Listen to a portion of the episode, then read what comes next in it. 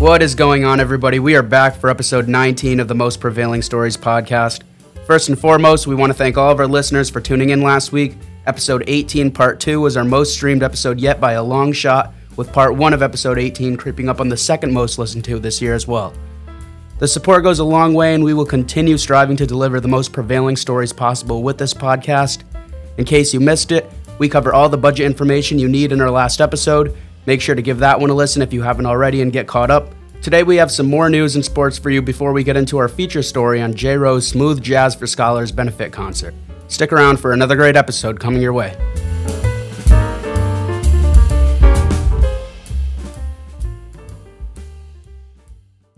Monday, April 17th, when we return from spring break, there will be a Board of Aldermen public hearing. This will be the one and only opportunity to share your thoughts about the school budget and other city departments as well. The meeting will take place at 6 p.m. at City Hall and will be available on the MGAT YouTube channel as well. Students in the Milford Public Schools preschool programming participated in a schedule of special projects designed to celebrate the Week of the Young Child. Organized by the National Association for Education of Young Children, the purpose of this is to bring public attention to the needs of young children and their families, and also recognize the early childhood programs and services that meet those needs. Our early childhood director, Therese McGuire, planned a whole week of events and is looking forward to a renewed focus on early childhood programming. Florence Child Learning Center is now accepting applications for the fall. This high quality, developmentally appropriate program is designed for children's ages 3 and 4. The center also serves as a lab classroom for Foran high school students enrolled in child development courses at the school. Last week, we featured more on this story in the first leg of our two part episode. If you're interested in signing your child up for this program, you can find more details there or on our website as well. This past Wednesday, Dr. Cutaia moderated a conversation with Mark Kilpatrick as they discussed the potential of esports careers. Parents and children got the opportunity to discover how esports can open up exciting new possibilities for their futures. This event also included a Q&A session for attendees.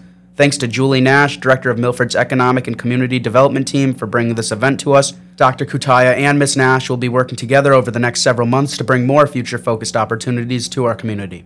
Last but not least, congratulations to Sean Brennan for being promoted to the Assistant Superintendent of Business Operations. Sean has been a longtime Milford educator and administrator. He has served as JFK's principal since 2019, and he will replace Jim Riccitelli, who's retiring at the end of the year. That's all we have for news today. Stick around for sports coming up next.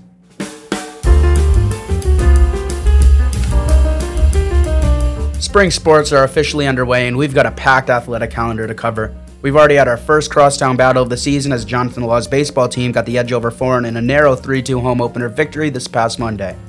Both teams start the season 1 1 as Foran also got an 8 1 win over Stratford in their first game. The Lions will look to grab another win today at 3:45 at home against Platt Tech. The Lawmen will be back in action Saturday at noon to take on Bunnell. That's not the only Foran versus Law matchup we've had this season. Law's golf team also picked up a win over Foran recently as they start the season 2 0.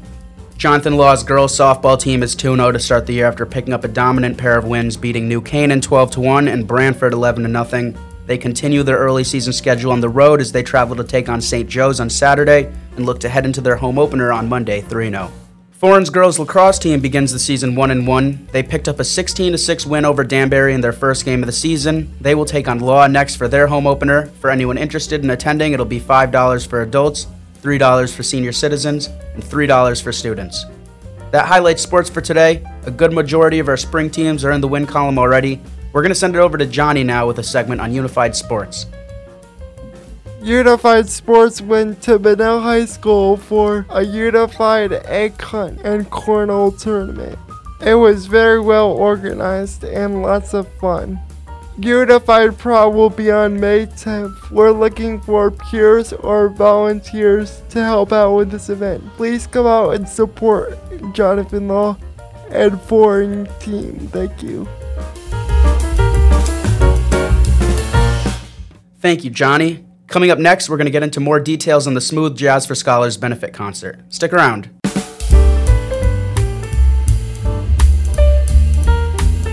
Earlier in the school year, Jay Rowe stopped by Parsons to deliver a check for $3,000 in support of our district's music department. Jay is now back and he's bringing the band with him this time for an upcoming show that will take place at Parsons on April 28th and April 29th. It'll cost $50 for one night and $85 to attend both shows. Each show will feature a different group of musicians, so you can expect some great music with a variety of different talent both nights.